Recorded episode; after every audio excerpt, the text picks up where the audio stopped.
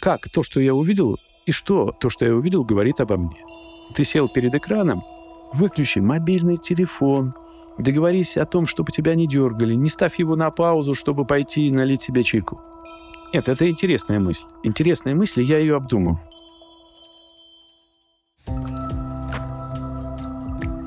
Добрый день. Это подкаст Самарского университета о психологии. Здесь мы говорим о том, как устроен нематериальный мир. Мы сами, наше окружение, наши мысли, стратегии и установки, которые составляют наше человеческое мышление и одновременно его же и ограничивают. Меня зовут Андрей Косицын. Я психологический дилетант. Просто филолог, который ищет слова и определения для своей картины мира. А со мной в студии профессиональный психолог Сергей Березин. И вместе мы обсудим сегодня психологию в кино. 1981 году режиссер Андрей Тарковский приехал в Ярославль. Он откликнулся на просьбу руководителя местного киноклуба встретиться со своими зрителями. Мне неизвестно, сохранилась ли магнитофонная запись той речи, которая, согласно легенде, началась вечером, а закончилась глубоко за полночь, но фрагмент расшифровки записи был опубликован спустя 9 лет в журнале «Экран». Из публикации становится понятно, что Тарковский обсуждал со зрителями искусство кино, задачи которого наравне с поэзией, музыкой, живописью, архитектурой и прочим совсем не в том, чтобы развлекать. Да, нельзя отрицать существование развлекательных жанров, говорил тогда Тарковский, но прошу относиться к себе как к человеку, начисто лишенному чувства юмора, во-первых, и очень уважающему своих зрителей, во-вторых. Я не сделал ни одной развлекательной картины и обещаю никогда такой не делать. Для меня кино — это способ достичь какой-то истины в той максимальной степени, на которую я способен. По моему глубочайшему убеждению, процесс создания фильма не заканчивается после того, как он окончательно смонтирован и подготовлен к прокату. Акт творчества происходит в кинозале, в момент просмотра фильма. Поэтому зритель для меня не потребитель продукции, не судья, а соучастник творчества, соавтор. Андрей Тарковский, 1900 1981 год.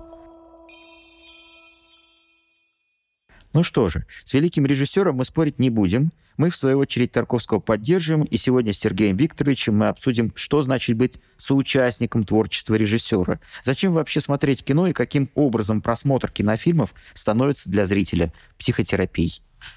Здравствуйте, Сергей Викторович. Здравствуйте, Андрей Александрович. Сергей Викторович, вы являетесь автором практического пособия по кинотерапии. Расскажите, пожалуйста, как, когда и, главное, почему вы обратились к этой теме? Э, ну, э, это пособие вышло уже, наверное, лет, э, получается, 15 назад.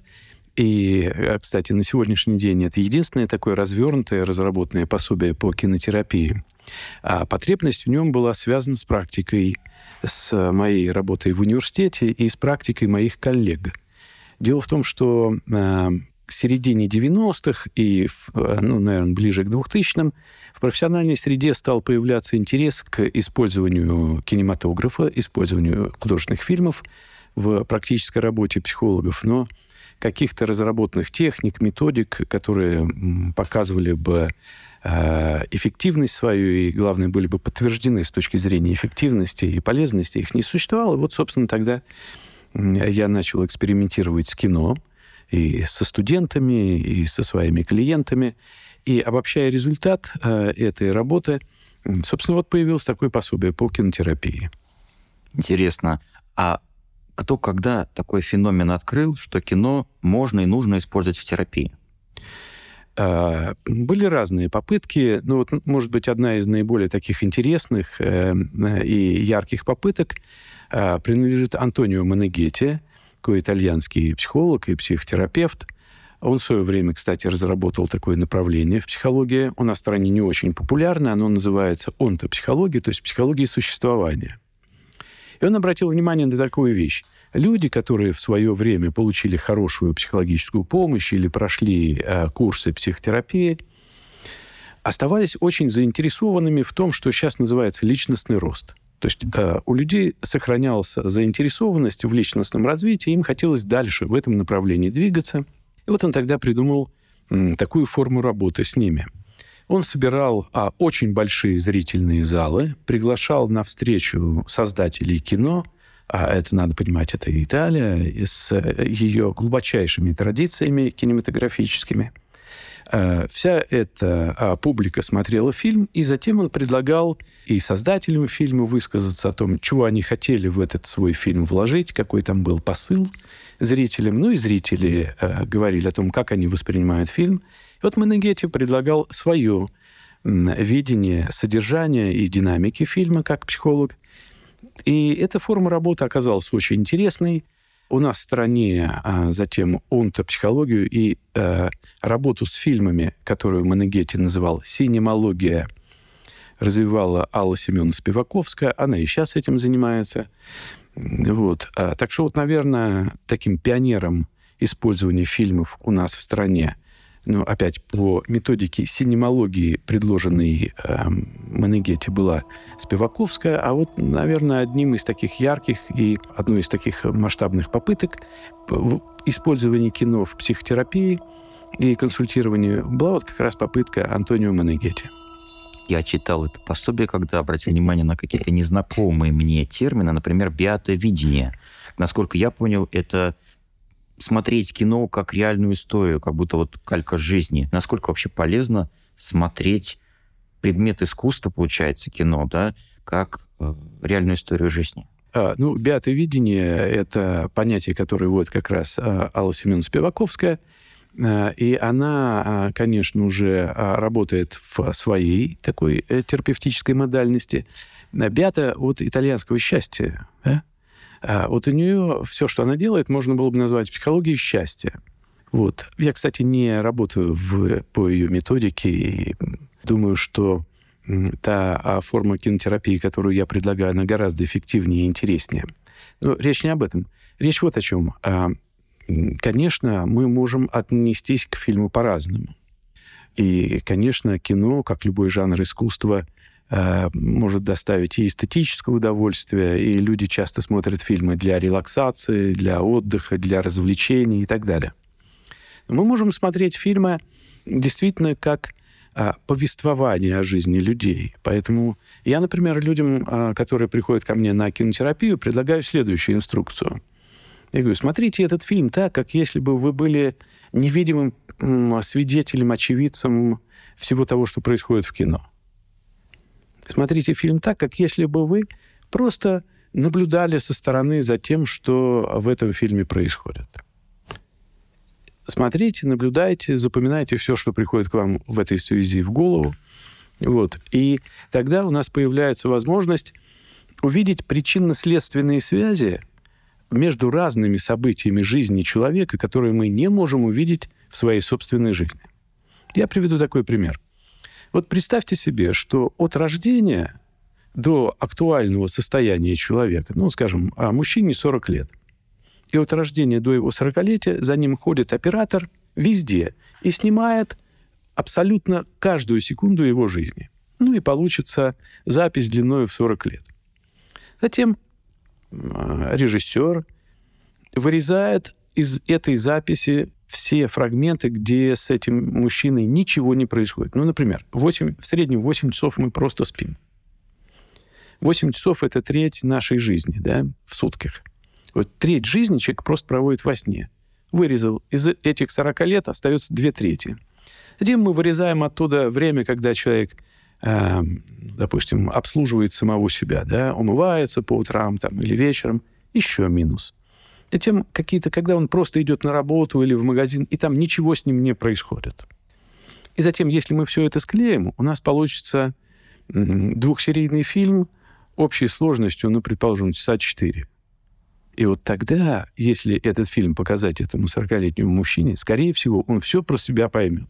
Он поймет, как он живет, он поймет, почему он так живет, он поймет, почему он совершает те или иные ошибки, поступки, действия, и почему у него те или иные достижения.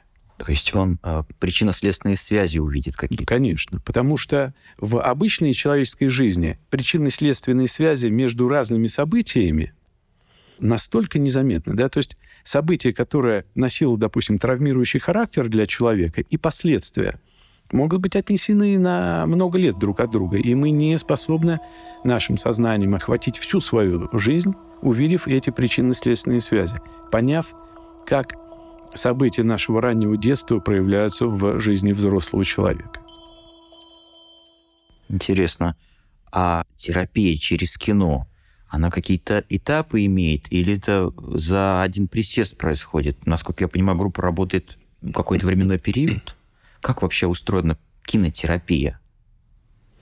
Ну, конечно, а, за один присест, собственно, мало чего произойдет. Но а, если это развернутый курс а, кинотерапии, ну, скажем, 10 или 20 занятий, здесь мы можем проработать очень серьезные особенности человеческой личности, поведения, характеров, а, того, как человек строит отношения с собой, с близкими и с миром в целом. Работает она следующим образом. Вот а, многие мои коллеги кинотерапию относят к области арт-терапии, то есть терапии искусством. А мне кажется, это не совсем верно по одной простой причине.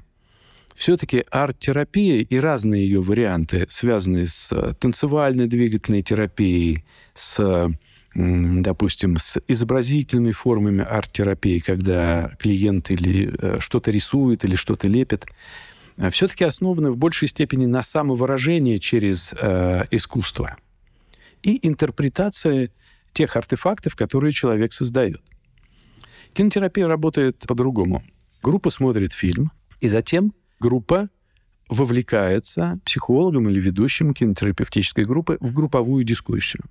Собственно, вот групповая дискуссия по фильму и есть тот основной э, инструмент э, в кинотерапии, который приводит человека к изменению. Эта групповая дискуссия основана на потрясающем явлении. Оно заключается вот в чем. Вот представьте себе экран – Перед ним 10 человек, которые смотрят фильм. Как вам кажется, сколько фильмов они увидят? 10. У меня однажды с коллегой по музею много лет назад был подобный разговор. Она рассказывала, как на дневную красавицу Бунюэля ходила. Давным-давно. Потрясающий фильм. Да, с подругой. И посмотрели два совершенно разных фильма, о чем потом спорили, обсуждали это, как так возможно. То есть настолько полярные точки зрения были. Ну, вот в качестве примера вспомнил. Да, совершенно верно. 10 человек, сидящих перед экраном, увидят 10 фильмов. И тогда возникает вопрос, а чем обусловлено то, что каждый из нас видит свой собственный фильм? И где этот фильм на самом деле существует? На экране, на носителе или в голове человека? Ну, а вопрос-то риторический, конечно. А мы смотрим фильм в своей собственной голове. А вот эта разность восприятия обусловлена нашим личностным опытом, нашим жизненным опытом, всем тем, что происходило с нами и в нас. И вот когда группа а, начинает м, работать с содержанием фильма в режиме групповой дискуссии, здесь мы и получаем возможность увидеть искажения в восприятии, обусловленные нашим жизненным опытом. Здесь и появляется возможность обнаруживать травмы, обнаруживать особенности сценария жизни человека, особенности того, как а, человек в угоду своему жизненному сценарию, стремясь сохранить статус-кво своей «я-концепции», искажает реальность. Собственно, кинотерапия, по большому счету, направлена на то, чтобы человек научился называть вещи своими именами и принимать те чувства, которые предлагает ему жизнь. Но когда человек смотрит, интерпретирует кино или читает книгу а, как бы про себя, нет ли в этом какого-то элемента оправдания, самооправдания? И для того, чтобы сохранить себя. Да, конечно. Когда мы смотрим фильм или читаем книгу, мы вычерпываем из этого текста кинематографического или литературного, вычерпываем то содержание, которое конечно, соответствует нашей я-концепции, э, для того, чтобы подтвердить ее снова и снова, для того, чтобы снова и снова утвердиться в своем жизненном сценарии. И вот когда он проходит курс кинотерапии, он а, это все разрушает, такой способ видения. Но себя-то он в этом смысле меняет, получается, не уничтожая? Конечно. Конечно, человек не уничтожает себя, да, мы остаемся самими собой, но меняется наше восприятие себя, действительности, близких, далеких – меняется наше восприятие мира. То есть он становится другим. Да. А вот скажите, какие фильмы могут быть использованы в кинотерапии? Это какие-то особенные, глубокие фильмы? Всякое ли вообще кино терапевтично? Можно ли там задействовать комедии, черный юмор? Или это должны быть нейтральные какие-то фильмы, про жизнь с определенным смыслом под человека построенным. Не знаю, вот что? Для кинотерапии подходят фильмы, в которых в той или иной степени представлены э, базовые основания человеческого бытия. Те э, проблемы, с которыми сталкивается практически любой человек в своей жизни.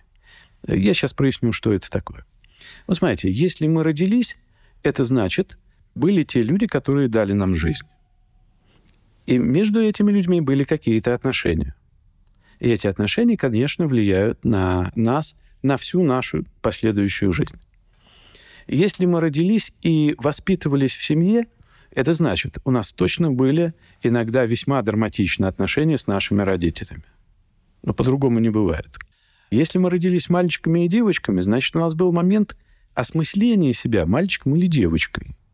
И в подростковом возрасте человек сталкивается с проблемами принятия себя, своей внешности, своего пола, своего имени, своей семьи, той культуры, в которой он живет. Если мы достигли определенного возраста, у нас точно есть драматичный опыт отношения с людьми противоположного пола. Достаточно вспомнить свою первую любовь, правда? Это всегда непросто. Это всегда открытие, это всегда ошеломляющий период жизни. Если мы, в конце концов, выбрали себе пару и обзавелись собственными детьми, мы точно получим весьма драматичный опыт родительства. Если мы живем в браке всю жизнь, ну или большую ее часть, мы точно пройдем череду кризисов брака, когда отношения сближаются, отдаляются, когда появляются сомнения, ревность. Знаете, как Горин однажды ответил на вопрос, хотел ли он когда-то развестись. «Развестись?» — сказал он. «Нет, никогда. Убить хотел, а развестись нет». Вот. А, а, и тогда, а, если у нас появляются дети, мы получаем собственный опыт родительства. Знаете, это все то, через что проходит подавляющее большинство людей. И вот если в фильме есть вот такие типичные для человека задачи и проблемы его бытия, это фильм, который точно подойдет для кинотерапии, потому что он вызовет максимально мощный эмоциональный отклик э, у э, зрителей, у тех, кто пришел на кинотерапевтическую группу. Есть великолепные фильмы, ну, например, Андрея Тарковского. Потрясающие фильмы. Но я не взял бы их в кинотерапию, потому что они глубоко личностные. Здесь автор и его видение э, мира и бытия гораздо сильнее, чем э, те эффекты, которые нужны мне. Вот, поэтому э, в кинотерапии используются фильмы, как правило, мелодрамы, драмы, иногда комедии с элементами мелодрамы. А можно ли какой-то пример привести, с чем зритель точно не столкнется, смотря фильм, если у него какие-то комплексы отсутствуют. О чем этот фильм должен быть, который мимо него пройдет в этом случае? Потому что что зацепит, понятно. Да. Что не зацепит и почему не зацепит из вашей практики? Здесь надо подумать. А, дело в чем. Если человек а, смотрит фильм, у него в любом случае будут актуализироваться процессы проекции. То есть эмоционального вовлечения в то, что происходит на экране. И в любом случае у него будут появляться свои собственные переживания, мысли, э, чувства. Поэтому э, я не встречал ни одного фильма, который в той или иной степени не зацепил бы. У нас всегда есть отклик на то, что происходит на экране. Ну, вот, например, смотрят фильм, в котором а, речь идет о детском доме. Mm-hmm. Одного цепляет, другого не цепляет. Почему? Ведь э, эмоционально понятно. Мы из каких-то отношений с родителями зацепляемся за эту тему. Да? Оба могут сочувствовать, или один сочувствует, другой не сочувствует. Вот интересно, почему человек проходит мимо какой-то болезненной для общества темы, а он к этому абсолютно спокоен. И наоборот, он, может быть, не касался никогда темы детского дома, но впервые увидел его, поразил, и он так открытие. Посмотрите, в вашем вопросе на самом деле есть возможность ответа на два вопроса сразу. Ну, во-первых, почему э, человек может зацепить фильм про а, детей в детском доме, если сам он никогда не был в детском доме? По одной простой причине. Мне кажется, подавляющее большинство а, детей в своих фантазиях иногда думают о том, а что будет, если мои родители исчезнут. И это ужас. А что будет, если меня не заберут из детского сада? И это ужас детской души. Поэтому, когда человек, который никогда не был в детском доме, смотрит фильм про детский дом, у него актуализируются переживания его собственного детства, связанные с его страхами, тревогами и опасениями. И тогда он точно будет сопереживать тому, что происходит на экране, а значит, будет какой-то материал, который он предложит в групповую дискуссию. Теперь а, второй ответ. Почему, например, человек смотрит фильм про детский дом, и это его вообще не цепляет? Возможно, э, это будет связано с тем, что какое-то содержание этого фильма будет вызывать у человека настолько сильные негативные переживания, что эти переживания будут заблокированы. Ну вот, например, я помню, как а, однажды работая с кинотерапевтической группой, мы смотрели фильм «Ребро Адама». Это замечательный фильм Криштофовича. Я посмотрел его больше 200 раз с разными группами. И, кстати, каждый просмотр этого фильма открывает в нем для меня что-то новое. Вот в какой-то момент э, один из участников группы, мужчина, он засыпает. Я думаю, он здоров, он не болен, он сыт, обут, одет. Сегодня суббота, он выспался. В конце концов, он оплатил свое участие в кинотерапевтической группе. Почему он уснул? Ответ очень простой. В этом фильме он столкнулся с содержанием фильма, которое вызвало у него настолько мощные эмоции негативные, что для того, чтобы не уходить в эти переживания, актуализируются защитные механизмы нашей психики, он просто засыпает. Вы смотрите, скука во время кино, во время просмотра кино, это сигнал того, что мы сталкиваемся с чем-то очень важным для нас, с чем мы сталкиваться не хотим. Когда человек засыпает в кинотерапевтической группе, это тоже столкновение с чем-то в себе, с чем мы сталкиваться не хотим. Сильная эмоциональная реакция – это тоже встреча с чем-то на экране и в себе самом, с чем встречаться не очень хочется. Скажите, почему кино так удобно для терапии?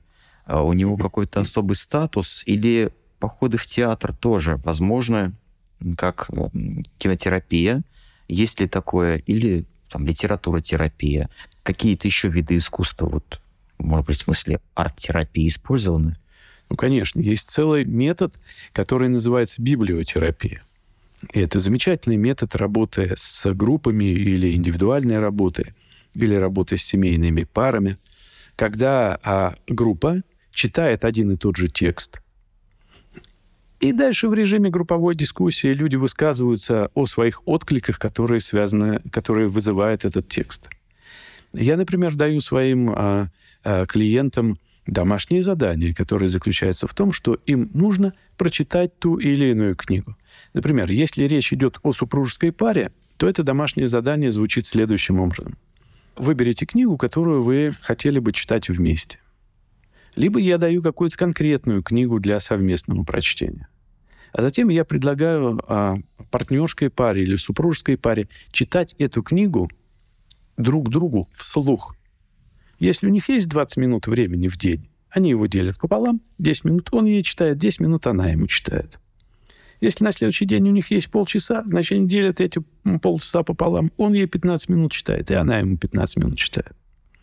Это может быть художественная книга. Ну, например, Анна Каренина. Да? Или «Похороните меня за плинтусом». Это может быть э, книга э, по психологии брака. Ну, например, «Пять языков любви» или «Восемь важных свиданий». Это метод библиотерапии. Театр, кстати, тоже внес очень существенный вклад в развитие э, методов э, современной психотерапии. Ну, например, э, Джекоб Морено очень активно экспериментировал с театром, и в какой-то момент пришел к созданию такой э, работы, такого метода, как психодрама. По сути дела, в группе разыгрываются, театрализируются, визуализируются какие-то эпизоды из жизни человека.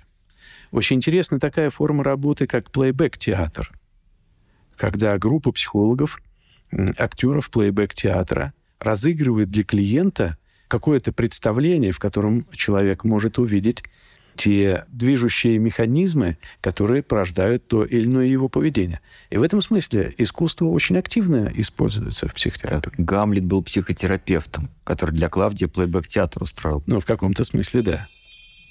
А вообще всякое ли искусство психотерапевтично? Или есть какие-то искусства, которые не задействованы пока по какой-то определенной причине невозможно? Это проблема, которую надо исследовать. Это объект, мне кажется, достойнейшее исследования. Дело в том, что вот когда-то Аристотель э, ввел такое понятие, как катарсис. Для него катарсис – это, ну, если немножко э, утрированно э, говорить, это такое очищение через сопереживание. Но у него очищение через переживание все-таки скорее при создании произведения искусства, чем при его восприятии. Я вообще думаю, что катарсис как очищение души через сопереживание перестал существовать в тот момент, когда перестал суще- существовать античный театр. Вот, возможно, там катарсис существовал, да, я допускаю вполне. А вот когда античный театр уходит из жизни, вот тогда, собственно, и катарсис уходит, оставляя о себе лишь воспоминания, как о возможности. А в чем тогда разница между современной драматургией, ну, той, которая там классическая, 19 века, 18 века, и тем античным? Разве э, нет тоже того же ощущения очищения? Да нет, конечно. Все-таки в античном театре происходило нечто нам совершенно неведомое. Ведь э, сознание античного человека мифологично. Для него миф и есть его сознание то, что происходило в античном театре, ведь это а, что такое? Это воплощение мифа. Для современного человека театр, конечно, это представление. Мы разделены. Вот есть сцена, на которой происходит нечто, и есть зритель, который это воспринимает. Для а, человека античных времен происходящее в театре — это реальность. А для нас это, конечно, совершенно другое. Мы понимаем, что то, что происходит на сцене, это спектакль. То есть мы научились а, разделять сцену и жизнь. А там не было этой границы, да. и поэтому, по сути дела, прийти в театр — это прожить жизнь. Да, вот, совершенно верно. И выходишь из античного театра именно как э, человек уже с другой жизнью, э, потому что ту жизнь ты там прожил и оставил, шкуру заменил, как змея, да, обновила шкуру, и ты такой новенький, очищенный, готов к новой жизни. Вот, поэтому все ли искусство терапевтично, а, а, это, это вопрос очень важный, который, еще раз подчеркну, надо исследовать. Да? Я, например, думаю, что а, встреча человека с произведением искусства не способна его изменить, но она способна вызвать иногда очень сильные эмоциональные переживания. И рефлексия этих переживаний, ну, например, в группе, да, или с другим человеком, в диалоге с другим человеком, вот это способно вызвать какие-то изменения смысловые, ценностные, а, изменения в восприятии, в отношениях и так далее. Получается, что психотерапия вот для этого и существует, чтобы вернуть, условно, человека в тот самый античный театр. Ну, я Нет? не знаю, я так не думаю. Ну, заставить его пережить это как э, какой-то опыт жизненный. Нет, для того, чтобы очиститься. Или это все-таки другое? Нет, это интересная мысль. Интересная мысль, я ее обдумаю. Да? А, возможно, вы сейчас подбрасываете идею, э, которая потом э, при ее разработке действительно а, откроет какие-то новые грани э, арт-терапии. Возможно, но я не думаю, что задача кинотерапии или арт-терапии вернуть человека в состояние вот античного театра в переживании античного зрителя. Ну, это образно. Я выразился, да. конечно. Я имею в виду, что спасибо. ощущение вот да, в том смысле, как катарсис спасибо для за идею, да.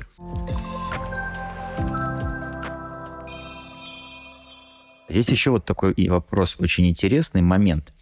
А, когда человек пересматривает кино, ведь пересматривать можно по-разному.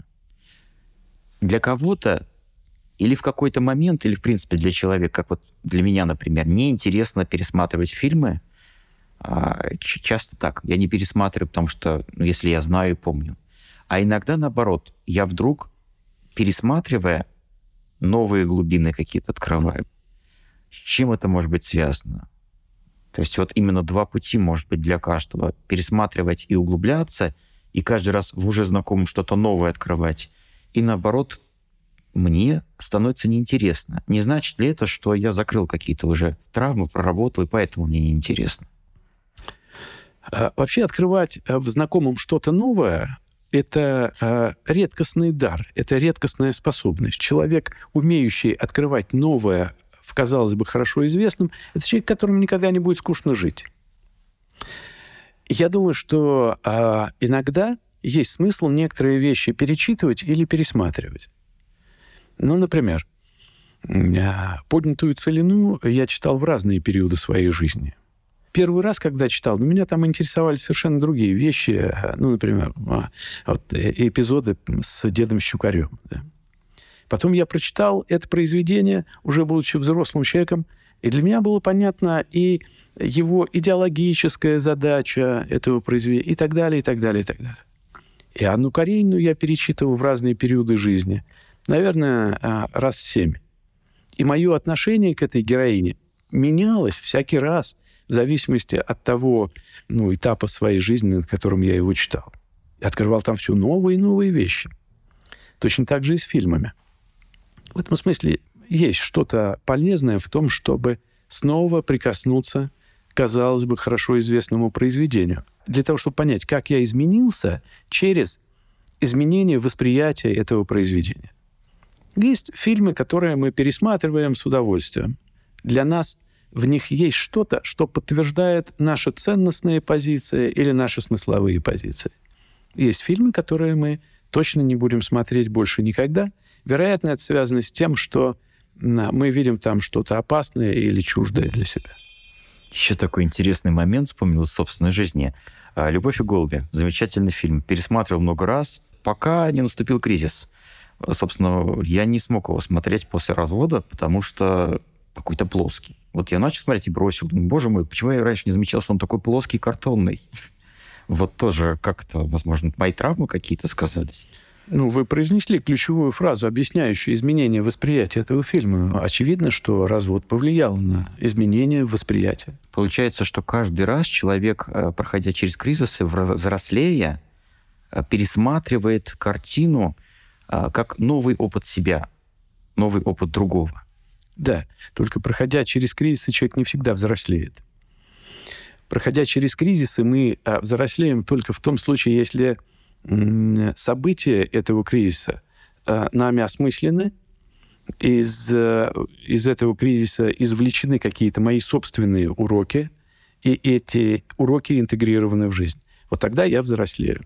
Иногда люди, проходя кризисы, лишь только закрепляют себя в той э, не очень зрелой позиции, которые часто и приводят к кризису.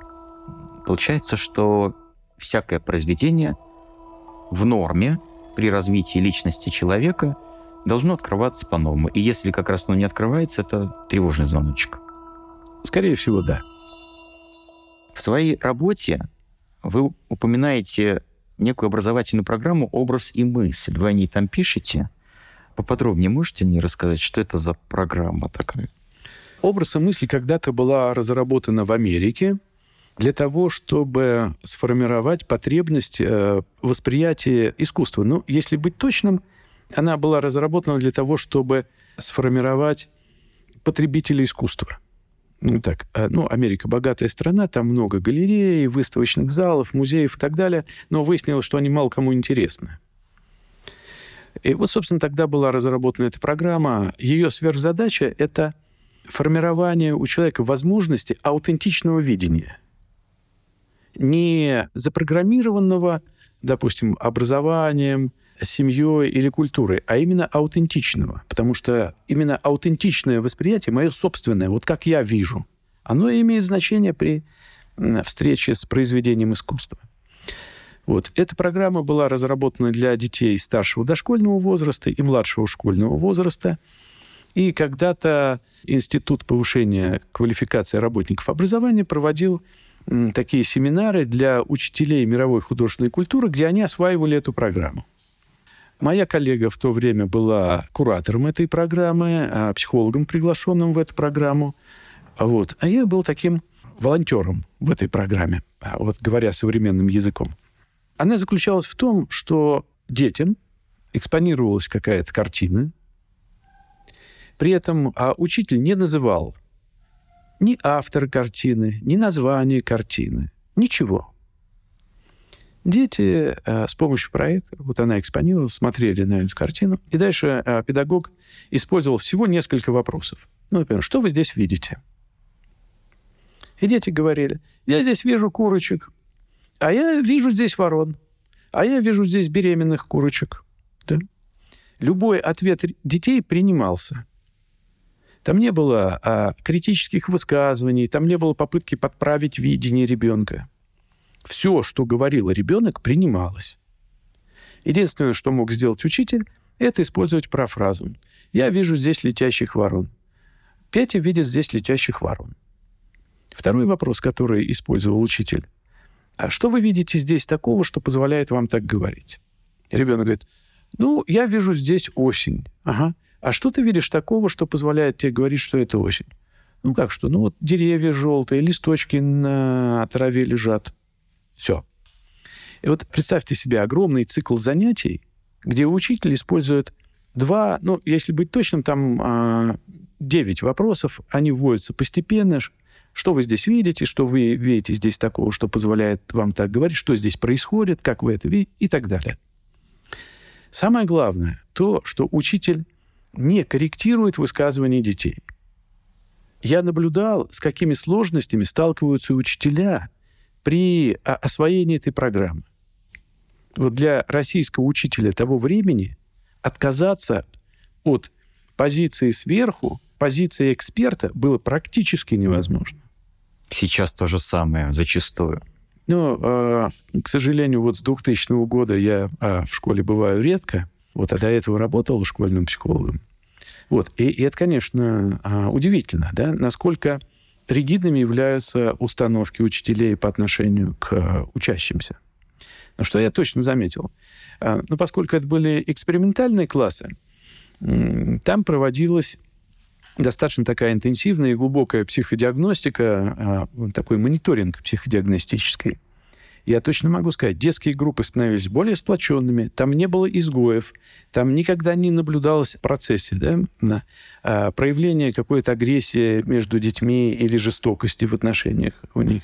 Это так сказалось вот эта история да. с программой. Да. Там э, дети становились гораздо более э, активными в познавательной деятельности мы наблюдали там очень многие эффекты, о которых э, можно только мечтать. А аналитический момент можно? Почему? Потому что дети оказывались в атмосфере принятия. Они переставали бояться правильных, неправильных ответов. Все, что ты говоришь на этой программе, правильно. Но если ты на математике э, тебя пригласили к доске, ты перестаешь бояться дать неправильный ответ. Ну, дал ты неправильный ответ, ну, исправили его. Дальше. И это решает проблемы с буллингом. Конечно. Интересно. Эта история, которую вы сейчас рассказали, и вообще история с кинотерапией напомнила мне такую ситуацию. Я смотрел ее в детстве в фильме «Трудный ребенок», когда герой приводит к психологу, mm-hmm. он показывает ему кляксы. Это что ты видишь? Ну, там маленьких котят, а это вот то, а это это. Вот это то же самое, это э, опыт с кляксами. Что это такое было в психологии? А и это тоже выплескивание внутреннего какого-то опыта, проблем на рисунок. Да, что такое клякса?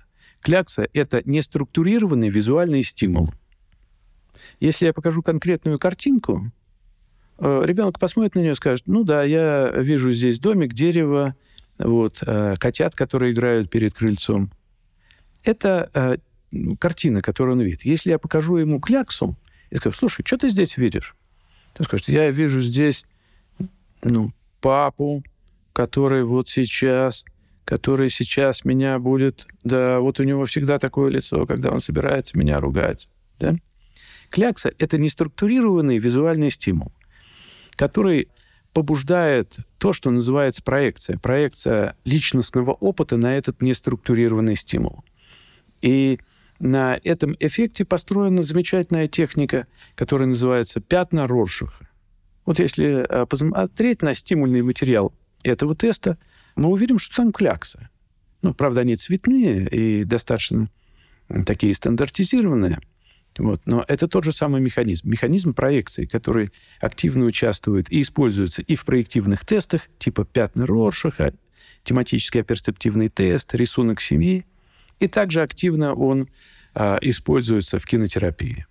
Мы Но... проецируем содержание своего бессознательного на экран, и эта проекция активно участвует в нашем восприятии кино. Ну, это вот модернизированная техника тех же самых пятен, получается, в кино, кинотерапия. Или нет? Ну, восприятие, наверное, кино. Можно в каком-то смысле э, сказать, что здесь мы тоже работаем с проекциями. А образы героев мы пытаемся применить да, к себе. Да. Ну, при восприятии кино э, активно несколько процессов. Ну, например, проекция, идентификация, когда мы неосознанно идентифицируем себя с кем-то из героев, солидаризация, когда мы не идентифицируем себя с кем-то из героев, но солидарны с ним. Здесь очень много разных э, психологических механизмов задействовано при восприятии кино. Интересно. Как-то я всегда понимал, что смотрим мы фильм, применяя к собственной жизни все это, но в рефлексию не вдавался. Получается, что мы смотрим историю, применяем ее на себя, понимаем, что это про других, но в то же время это помогает в результате рефлексии стать автором своей собственной жизни, потому что понимаешь, что ты соотносишь шаблонами вот этих киногероев, сюжетов, образов, и это позволяет зрителю мне выйти за рамки стандартов каких-то, посмотреть на себя немножко со стороны, соотнести опыт другого со, со своим собственным. А, вот смотрите, кино на самом деле это очень дорогая штука. Очень дорогая. И минута фильма стоит очень больших денег. Поэтому вот представьте себе, режиссер снял э, часа материала. Э, к нему приходит продюсер, говорит, ну нет, денег, режь. Говорит, ну как режь? Ты, ты что, как? Говорит, режь. Вот два часа 20 минут, и не минуты больше. И вот они начинают резать этот отснятый материал, потому что денег нет, потому что дорого стоит. И вот в эти 2 часа 20 минут останется только то, что действительно нагружено смыслами, эмоциями и переживаниями. Одним словом, в кино нет ни одной пустой секунды. Вот если э, нам показывают какой-то пейзаж в фильме, это точно для того, чтобы каким-то образом через этот пейзаж может быть, еще более рельефно передать переживания автора или содержание персонажа фильма или той или иной сцены. Нет ни одной пустой секунды, а значит, в фильме нет ни одной пустой фразы. Это приводит к тому, что тексты, которые произносят герои, иногда обретают силу того, что в транзактном анализе называется фразы разрешения. Да?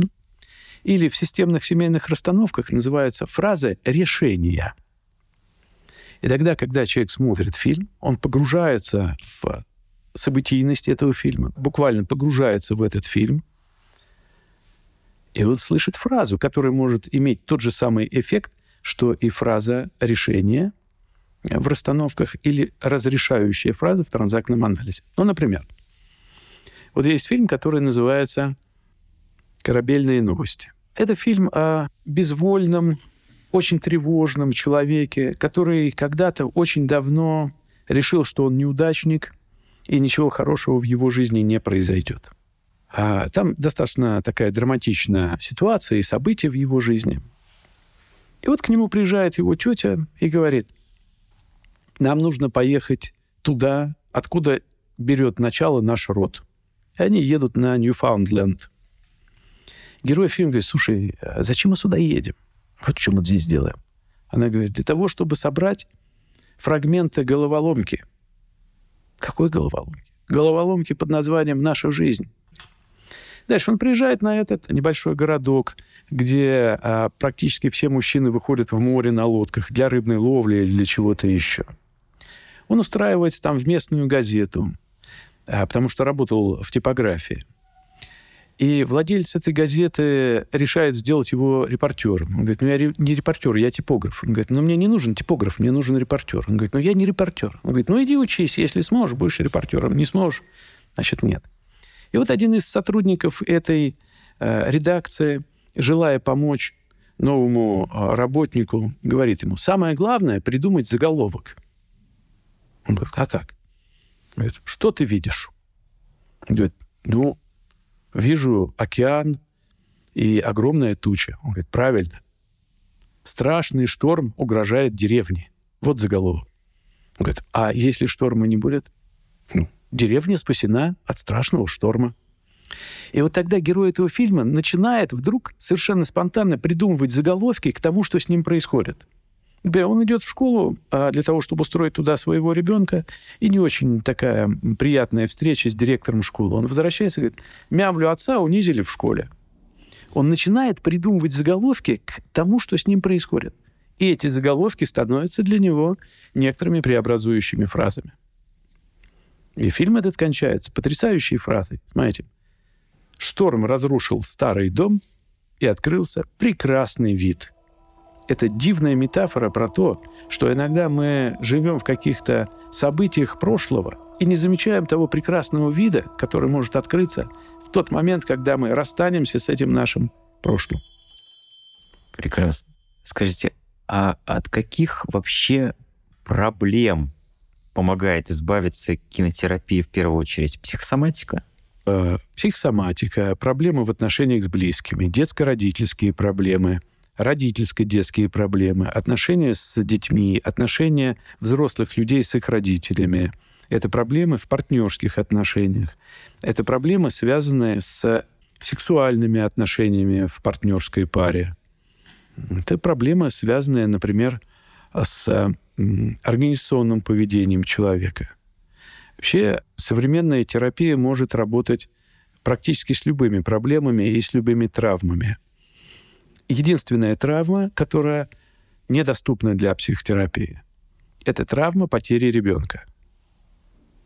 Это невозможно. Для Исправить. терапии вообще? Да. Не только про кино? Да, вообще. Для терапии вообще. С этим ничего невозможно сделать. С этим можно только научиться жить. Смерть близкого человека просто не ребенка помогает? Помогает. В чем разница? Смотрите, разница все-таки в чем? Это не полное объяснение этой разницы. Мы выбираем партнеров. Мы выбираем партнеров. Мы можем выбрать партнера и прожить с ним всю жизнь. Мы можем выбрать партнера и прожить с ним какую-то свою жизнь а затем найти другого партнера, чтобы прожить с ним другую свою жизнь. Мы не выбираем детей, и они не выбирают нас. Ну, а с родителями не так? С родителями не так. Родители — это те, кто стоят у нас за спиной. Они дали нам жизнь для того, чтобы мы жили. Мы вырастаем и уходим. Настанет день, оставит человек отца своего и мать свою, и прилепится человек к жене своей, и станет с ней одной плотью. И этой истине три тысячи лет — Получается, отношение родителя к ребенку сильнее, эта связка, чем ребенка к родителю. Да, конечно. Да так и должно быть, так и есть. Ну да, это все-таки на определенном этапе, когда зрелая личность. А до того, наверное, наоборот. Пока ребенок не сформирован, он очень сильно привязан к родителям. Он, да, он привязан. И поэтому травма потери родителя здесь ого-го как сказывается в незрелом возрасте для ребенка. Он переживет. А взрослый человек не так. Гораздо, гораздо тяжелее. Трагичнее. Гораздо трагичнее. Ну, вот в этом мой инсайт сегодня. Потому что, еще раз, родители — это те, кто у нас за спиной. Они дали нам жизнь для того, чтобы мы жили. Дети — это не, не просто продолжение родителей, э, э, да? Вот что я делаю всю свою сознательную жизнь? Я длю жизнь, не только свою.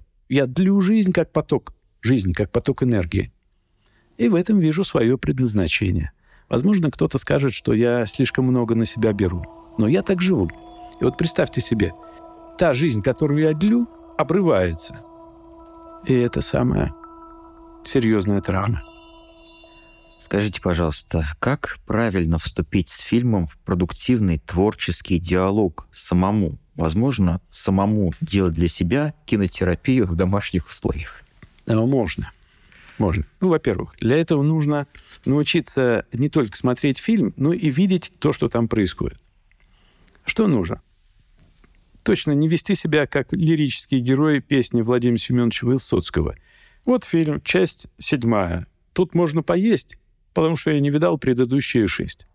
Вот если ты сел перед экраном, выключи мобильный телефон, договорись о том, чтобы тебя не дергали, не ставь его на паузу, чтобы пойти налить себе чайку. Нужно смотреть фильм. Второе. Если ты смотришь фильм, а, задай себе вопрос, что я в нем увидел? А потом, а как я это увидел? Как то, что я увидел, и что то, что я увидел, говорит обо мне. Вообще фильмы смотреть хорошо с кем-то. Потому что всегда можно поговорить и увидеть то, что твой партнер по просмотру фильма видит это по-другому. И вот эта разница и есть то, что будет открывать во мне самом что-то новое для меня. И вот так можно расти как личность, просто смотря кино. Да. Замечательно. Вот еще момент важный, наверное. Нужно ли смотреть фильмы и читать книги, а, где герои такого же возраста, как сам зритель и читатель? Да, это усиливает проекцию, это усиливает солидаризацию, проекцию, идентификацию, но не обязательно. Ну, например, я когда-то делал а, цикл кинотерапевтических встреч, который я назвал так «Секс, страсть и любовь». Красиво. Да. И мы работали с группой с проблематикой, которая группируется вокруг этих концептов. Секс, страсть, любовь и так далее. Да? Вот. Знаете, с чего мы начали? Мы начали с фильма, с старый советский фильм детский, который называется «Внимание, черепаха». Ролана Быкова. Да. Замечательный фильм. Да. Взрослые люди смотрели о детях. Там, по-моему, второклассники, что ли, или третьеклассники. И многие из них плакали. И знаете, какая была мощная дискуссия о детстве, в котором было так много травм, которые сейчас отражаются на сексуальности. Я этот фильм показывал детям восьмого класса, по-моему, плакали тоже. Этот фильм пропитан эротикой.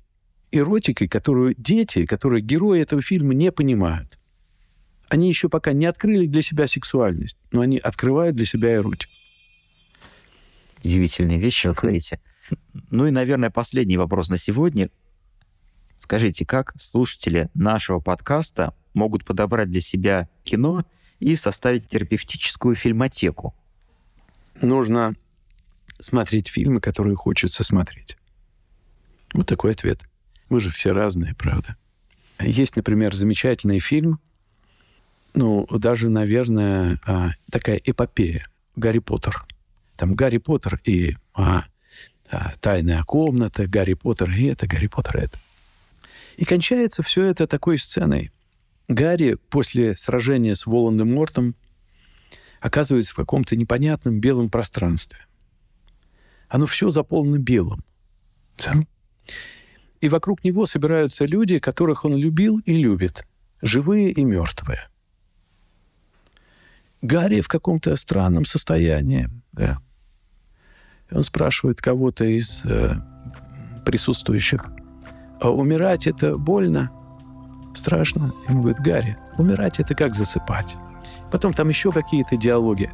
И э, Дамблдор, профессор Дамблдор, который э, погиб какое-то время раньше, говорит ему, твоя проблема, Гарри, в том, что ты мертвых жалеешь больше, чем живых. А жалеть надо живых, Гарри. Особенно тех, кто живет без любви. Посмотрите, ради этой фразы есть смысл смотреть этот сериал. Спасибо вам огромное за сегодняшний разговор. Пожалуйста.